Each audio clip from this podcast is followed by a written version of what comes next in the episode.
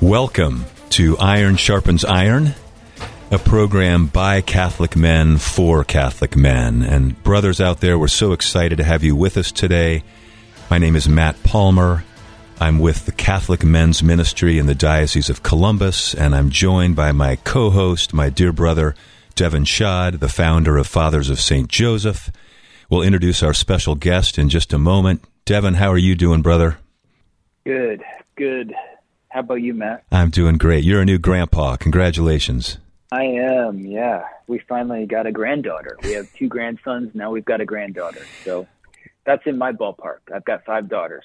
yep, I, I understand. Right? And Philomena Rose. what a beautiful name. That's right. Yeah. Yeah. Well, Devin, right. would you open us in prayer, and then we'll uh, introduce John, and we'll we'll get going on a, a, a wonderful conversation. I know. Yeah. In the name of the Father, and of the Son, and of the Holy Spirit. Amen. Father, Abba, we, we believe that you are incredibly generous. We believe that you are love itself. And Lord Jesus, we believe that you are the word that always speaks.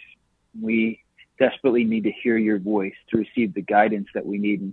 And Lord, for whoever's listening to this, including ourselves, we pray that you will speak to our hearts and open us up to the great things that you have in store for us for our lives. Please, Lord, make us aware of what you want from us. Inspire us with your spirit to hear you and follow you and to give our lives for you. And we ask this in your most holy name. And Mama Mary and St. Joseph, please intercede for us. Amen. Amen. In the name of the Father and of the Son of the Holy Spirit. Amen. Amen. I should add, um, brothers, that this uh, this program is produced in cooperation with St. Gabriel Radio. We're always so grateful for their ministry and and their um, their assistance in helping produce and share this show. Well, John Sablan, I am so excited to introduce you to our listeners. Um, we'll learn more about John and his uh, his apostolate, but first, John, just welcome to Iron Sharpens Iron. How are you doing this morning, brother? Wonderful, brothers. Wonderful. Honored, excited, pumped to be here to uh, to speak to you all, but also to the men who are listening. Good for good. Yes, and we're excited to have them uh, and us listen and learn from you. We know uh, many of our listeners will know you as a uh, as a Catholic evangelist, uh, but I want them to get to know you as a as a, a father and a husband. Um, but let's go back a little bit and let's just talk about your life a little bit, John. You grew up you're from Guam. I, I know that. Tell us a little bit more about kind of your childhood and and just share a little bit of your, your testimony of faith as you grew and encountered challenges in your family life. Yeah, as you said, uh, I was I'm, I'm, from the island of Guam. I was actually born on the island of Guam. Left when I was three, but um, was born there. And at that time, Guam was a, a, very Catholic island, and so I was baptized into the family of God 27 days after I was born. Um, at that time, though, uh, I was my family was probably nominally Catholic. Uh, I would say specifically my father. My mother was always a very religious woman, um, but my father was uh, was not a practicing Catholic. He was actually an alcoholic, which you can imagine. There, anybody who's ever dealt with alcoholism in their home and family life re- recognizes and realizes the the kind of trauma and tribulation that comes along with that. And my catechesis as far as learning the faith really stopped at the age of seven. So right when I mm. parents pulled me out of parochial school in, in second grade, um, Catholic school, and uh, that's really where the catechesis stopped. But going back to kind of the family dynamics, uh, we weren't really practicing. I think my mom, um, you know, kind of gave up that battle when her four sons. i am one of five siblings, actually seven. Two passed away at birth. My two oldest sisters and um, I'm, I'm one of five, and four of us are boys. Uh, and so, you know, you start seeing dad not practicing the faith, not attending mass, and, and you start to say, hey, I want, I want some of that. I want to be like dad. Um, but my father was an alcoholic, and with that came uh, a lot of trauma. And so I, I experienced essentially all forms of abuse by the age, at a young age. So, you know, physical, mental, emotional uh, abuse. And I was also uh, sexually molested by a family member um, around the age of 10. And so mm-hmm. you can imagine as a 10 year old, and, and, you know, we all have, we all know somebody, we have children, we've had children. You know, Devin was talking about being a grandfather. I'm also a grandfather as well.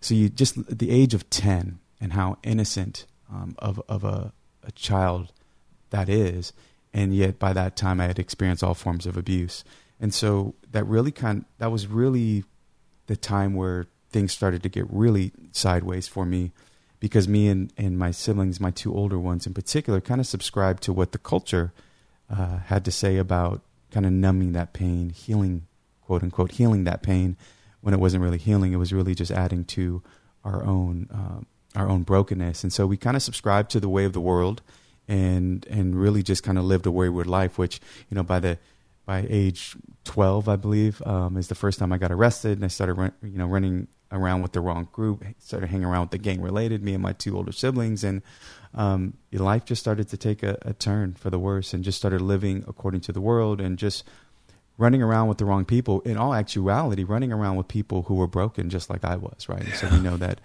hurt people, you know, hurt people, and broken people find broken people, and that's exactly what happened to me, and so that kind of led its way into my uh, adolescence, and so I wasn't practicing the faith. Maybe Creaster Catholics at best, um, but that was really at the at my mom at the helm of, of the spiritual life. And thankfully for me, um, God knew I needed to meet my wife at an early age, and so I met my wife in high school. And um, one of the key questions that she asked me as I was trying to, you know, court her was, "Do you believe in God?" And um, you know, my answer was yes. Um, I, I, like to think that it was because it was true, you know, and hopefully not because I was trying to win over her heart. But my wife was actually um, also came from from a broken family. She comes from a divorced family, comes from trauma and abuse herself. Um, you know, has really been on her own since she was 16. Had no religious background at all, but knew enough. At least I'll call that prevenient grace, right? God working in her. She knew enough that a man that, that believed in God was important to her. So we uh, we ended up getting married, um, really out of high school, and started a life together, started a family together, um, and uh, neither of us were practicing any faith at all. And so, um, you know, we went on to achieve uh, worldly goals. You know, we we both went on to graduate school.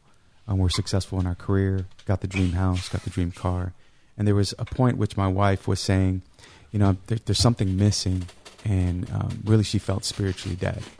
Um, and this was that. This is her initiating that, and you know, I was a spiritual sloth at that point, and it was just like, sure, yeah, why not? Why don't we, you know, kind of seek a, a church home?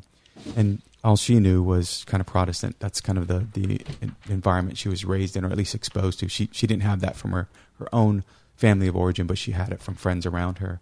And so we just started church hopping to the different Protestant churches. I never really felt at home. I always felt Catholic, just was not a practicing one. Um, and then we landed at our previous home parish in, in Northern California, St. Joseph's. St. Joseph's been with us from the beginning, and that's where she she said, "Wow, God is present here." And uh, obviously, in reflection, we we recognized that was the presence of the of our Lord in the Blessed Sacrament. And so we started to to attend that that parish there, and um, and I was really an idiot ignorant Catholic at that point. So we are just kind of getting ourselves involved into the church at that point, and um, it was funny because my wife was actually uh, really trying to. Um, you know, just insert herself in, in, parish ministry, and she was running children's adoration. She, you know, she walked into a conversation with our pastor, walked out as the coordinator, as as you guys all can probably attest to. That you walk into the pastor's office and you walk out with some assignments. And so she was running children's adoration and really wanted to start to participate in the sacraments because she saw that our kids were um, and and she went to our DRE and said, "How does somebody become Catholic?" And there, she was, he was like, "Do you know somebody?" She's like, "Yeah, me." And so that kind of catapulted us into her uh, RCIA journey. Um, you know, I was confirmed as a as a uh, as an adult. We got our sacraments all, uh, you know, right sided. We our marriage was convalidated. Our kids were all sacramentalized, but um, that wasn't that still wasn't enough as far as my own conversion. My wife started to catch a fire for the faith. Um, and I was still, I like to call it playing hokey pokey with the church. I had one foot in, one foot out. Yeah. And, and I never realized just how broken I was. I didn't realize uh, the effects of the father wound, um, that, that earthly father wound really impact, impacted my ability to um, have a relationship with the Heavenly Father. Let's, let's I, stop right there for a moment, John, because there is so much to unpack here. And you've just opened up, um, speaking of, of the father wound, you know, Devin um, helps all of us think so deeply about this. But, you know, Devin, as you're listening to John's story, maybe going back to as he shared his early childhood, an absent father, an alcoholic father, a father that did not practice the faith. This is the um, the great father wound, and just maybe reflect a little bit so far on what John has shared, Devin, and how how we can interpret and understand the the great challenge that John was facing here. Well, yeah, I mean it's a major deficit when dad is absent. I mean the stats all testify to this um, basically unanimously. Um, but I, I, find it fascinating. I, your story um, mirrors mine quite a bit, although I wasn't born in Guam. But other than that, I mean, there's there's a lot of things that are uh, lining up. But I think it's interesting, like when we a lot of times I think of Jacob, the patriarch. So Jacob had a father wound. Isaac loved Esau and Jacob was kind of like the he had smooth skin. He was in a tent. He was like he's a mama's boy. Esau was the hunter, the gatherer, the tough guy. And what we do then, you know, like Jacob, he's like, I need to be blessed. I need to have that blessing. I need to have that approval. And so then he sought it out in in improper ways. Mm-hmm. And so like you you become in, involved in gang violence. You become involved in in criminal activity. But then what Jacob did is he through all the desire, that desire for that love that we can get from God the Father, he threw it on a woman. And he mm-hmm. pinned all of his hopes on her to fulfill that desire. And as so many people say, don't hang a hat on a hook that can't bear the weight. And mm-hmm. So we go into marriage with these wounds. And I think that's where I'd like to leave it there because I'd like to hear more about how that played out because you're just getting into something really good. Yeah, you where are. you said, you know, I'm, I, I, I have the father wound, I, you know, it's impacted me greatly. And, and then I think you're just about ready to open up to how. And I, I could see how already how that's going to play out a little bit in your marriage. But um, yeah, I'd love to hear more about that. Yeah, just keep going, John, because you're right at that point where your wife is on fire. You're sounds like you're not quite yet there. So keep going, and and uh, what kind of what next? What's next? Yeah, e- essentially, uh, you know, just just because I know there's t- there's limited time. It, my wife was catching the fire. I was not as being a spiritual sloth. I wasn't being the spiritual head of my home, and so she was pulling, uh, you know, pulling that train ahead. I, and we had three children, a daughter, and then two sons, and it was just getting more difficult for her to you know to really try to you know the one thing that was the, the, the, at the depths of her heart the love of god wasn't she couldn't share that with me because i was just kind of mm, about the faith. Um, and i didn't realize how wounded i was and, and, and, those that woundedness was manifesting itself in ugly behavior whether that be anger or uh, you know just a, a, a distorted view of, of, of marriage of, of sex of, of myself of purity. All of that was just kind of the culmination of everything that I experienced as a young child. And so she was really at the point where she was done. She was done. She she um, our marriage was was struggling. Um, we were uh, end up separating for a time uh, for a time, and um, she was just like, "I'm I'm not having it." You know, I, I've been through too much in my life, and I need a man that honors, respects me, and and and is willing to to to really be that that that Christ like figure. And so I was really faced with, um, and then you know our marriage was in, in obviously uh, struggling, so therefore my relationship with my kids was struggling, and so I was really faced with that decision. Like, what do you? Here you are about to lose everything that mattered most to you, and so, um, you know, I was distraught. I was getting ready to, to lose my marriage, lose my, my, my family. I was getting ready to lose my job because I couldn't concentrate because this was happening in my everyday life. And um, I remember clocking so many hours at the Adoration Chapel. Mm. Thank, thanks be to God, I had perpetual adoration at my parish. And I, when I say clock hours, I mean I'm talking two, three, four hours a day um, in adoration because I had nowhere to go but to God, right? Um, I just really isolated myself and was trying to heal my marriage and trying to face my wounds. And, you know, there was counseling therapy and all, all these things that were there. But but I was really struggling to figure things out. And I remember one of my friends who I went to college with, who had caught the fire for the faith as a revert as well, saw me there and he invited me to a men's conference.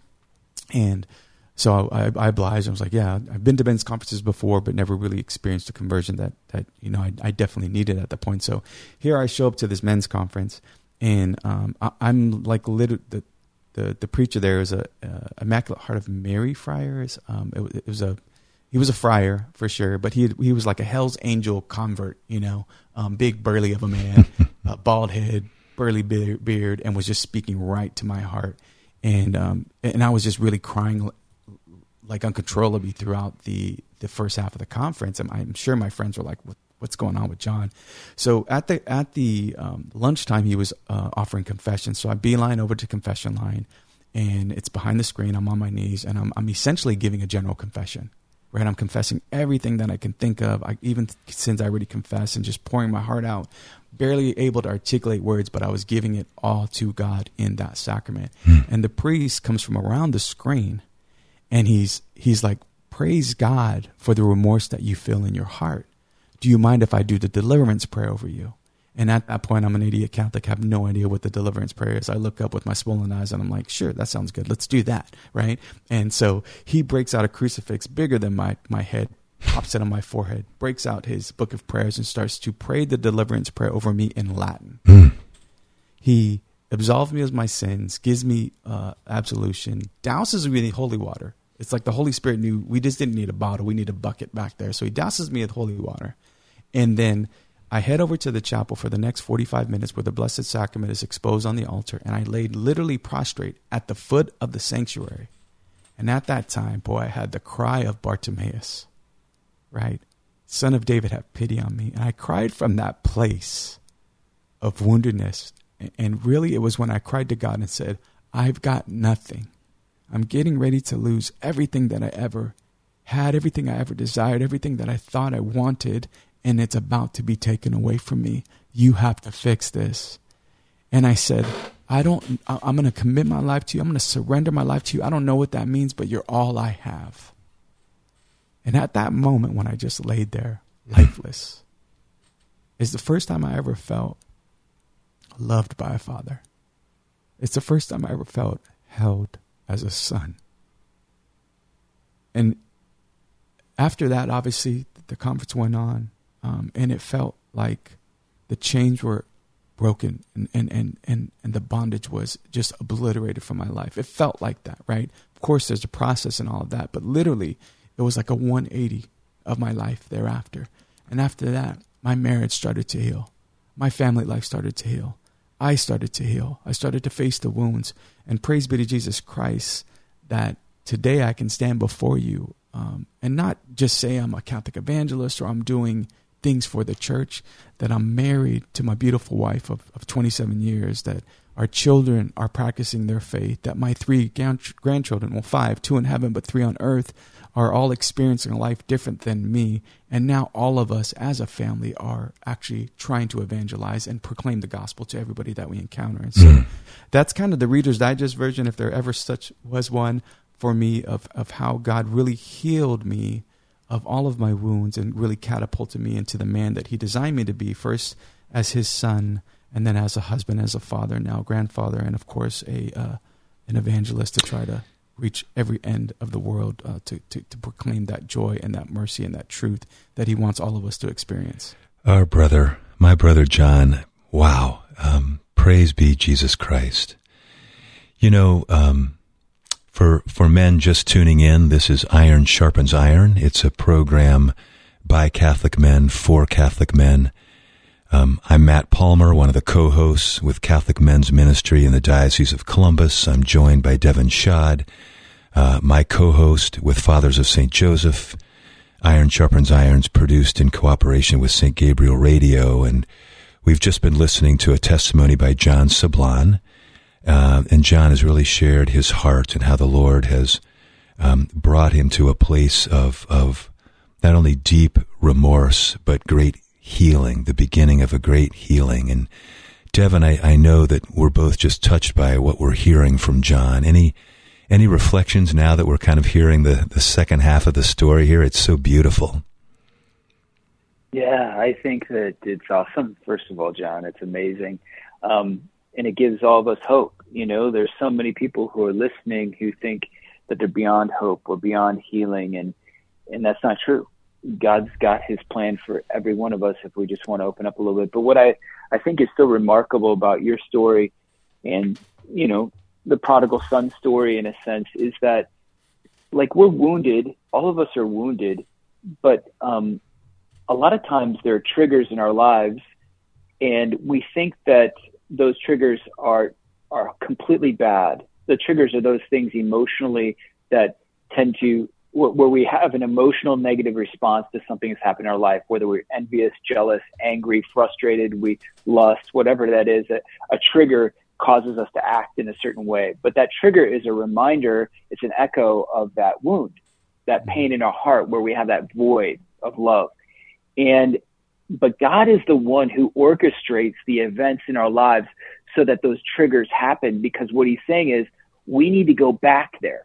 We need to go back to that void. We need to go back to that place where you don't have my love, where you don't feel my love, and we need to go back there. And so that's precisely what happened in that confessional is is your father who is absent and abusive, that priest, that friar coming around that big burly friar coming around that screen is the prodigal father reaching out to the prodigal son and then that whole thing at the conference, you prostrating yourself, all of that, that was orchestrated by the Father. That was a massive trigger.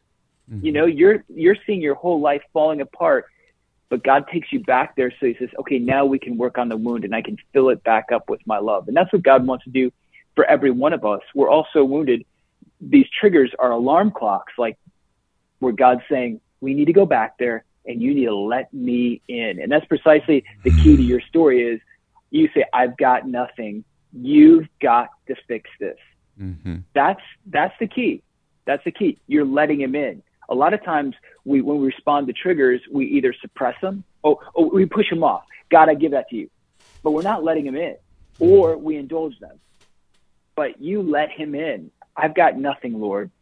You've got to fix this. You're letting him in and boom, that's when everything explodes in a good way. So powerful. Um, well, John, we've got about five minutes left, and I want I want to move to you know to how the Lord is working through you and in you today. I want to to have you talk a little bit about your ministry, but I also want um, I want to make sure we save a little time for just for you to just reflect a little bit with our listeners. What encouragement and um, would you give us as Catholic men, as we, in all of our brokenness, as we step into uh, to life today, tomorrow? There's so much of, of what you've experienced that so many of us have experienced. But let's start with your ministry and just spend a couple minutes there, and then we'll kind of close with some of your your advice and encouragement. Tell tell our listeners about what God has called you to. I know you're an IT exec by day, but I also know that you have this um, abundant family ministry and that you speak and travel and um, and I know that that you're now pursuing the diaconate in the Diocese of Phoenix. But talk a little bit about your ministry.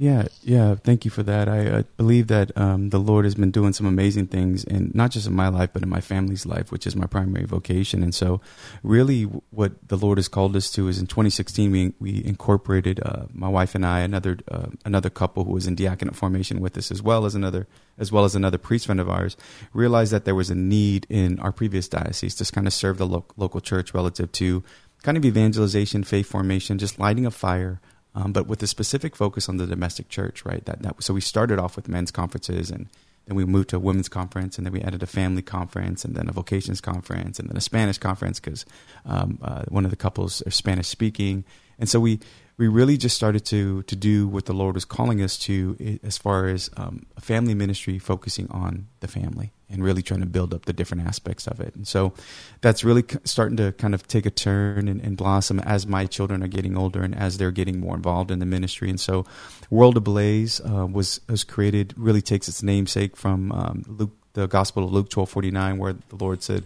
Jesus said, I came to set the earth on fire, and how I wish it was already blazing. And also from St. Catherine of Siena, the 14th century saint, doctor of the church, who said, If you are who God made you to be, you'd set the world ablaze, which is a testimony, obviously, to my testimony, but also the fact that my wife and I are both life professed third order Dominicans. And so we live the life uh, of the rule according to St. Dominic. And so that's kind of the start of the apostolate. And really, we've just been. Um, uh, you know, started off with conferences, workshops, retreats. Um, I also, as you mentioned, Matt, do travel and speak um, in a variety of different demographics, whether that's men's conferences, uh, marriage conferences, lead staff retreats, um, you know, uh, doing some um, powerful work with uh, brothers like Deacon Harold Burke-Sivers uh, as well, and uh, some other other men that I'm, I'm kind of connected with in the men's ministry uh, work as well.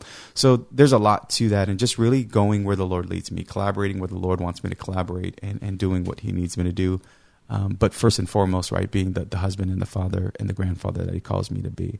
So that's kind of the, the ministry in and of itself. And yeah. so happy to, to, to, you know, send everybody to either johnsablan.com or worldablaze.org, and you can find a lot more about what we do and be happy to serve you, your parish, your ministry um, with our family. And the beautiful John. thing about this, too, Matt, is, you know, my, my wife is a, a, a Catholic counselor. Um, my two children, uh, my two oldest children, are Catholic counselors as well. My youngest son, who is uh, also World Ablaze's uh, only um, employee at this point, uh, he's our director of marketing operations. And so when I say we're all involved, we're all involved. Um, healing, it's a healing ministry as well. So you look at what my, my wife, my daughter, and my son are doing in the uh, private Catholic counseling world. They're really trying to bring souls to Christ and heal as well. John, we're gonna we're gonna leave it at that, and I'm gonna ask Devin to just You've encouraged us so much with, with what you've shared. Devin, we've got just a minute. Would you close us in prayer, brother, and just invite men to really open their hearts the way the Holy Spirit has touched John, and we'll, we'll close today. Yeah, Father, we, we praise you and we thank you for John, and we, we thank you for the incredible work that you're doing in his life and the amazing conversion. Uh, we know it's all grace, Lord, but we respond to it. John respond to it, and we see the fruits in his family. We just beg, Lord, that any man who hears this message, that he would not think that his life is beyond hope, that he's beyond reach, but that he would open his heart to you and allow you to begin to work in his life as he has with John. So, Lord, we ask this, of course, in your Son's most holy and powerful name, and Blessed Mother St. Joseph, please intercede for all of us. Amen. Amen. In the name of the Father, the Son, the Holy Spirit. John, thanks for joining us. Men, continue to walk this beautiful life of faith. Open your hearts to our Savior and watch Him and what He does in your lives. God bless men. Take care.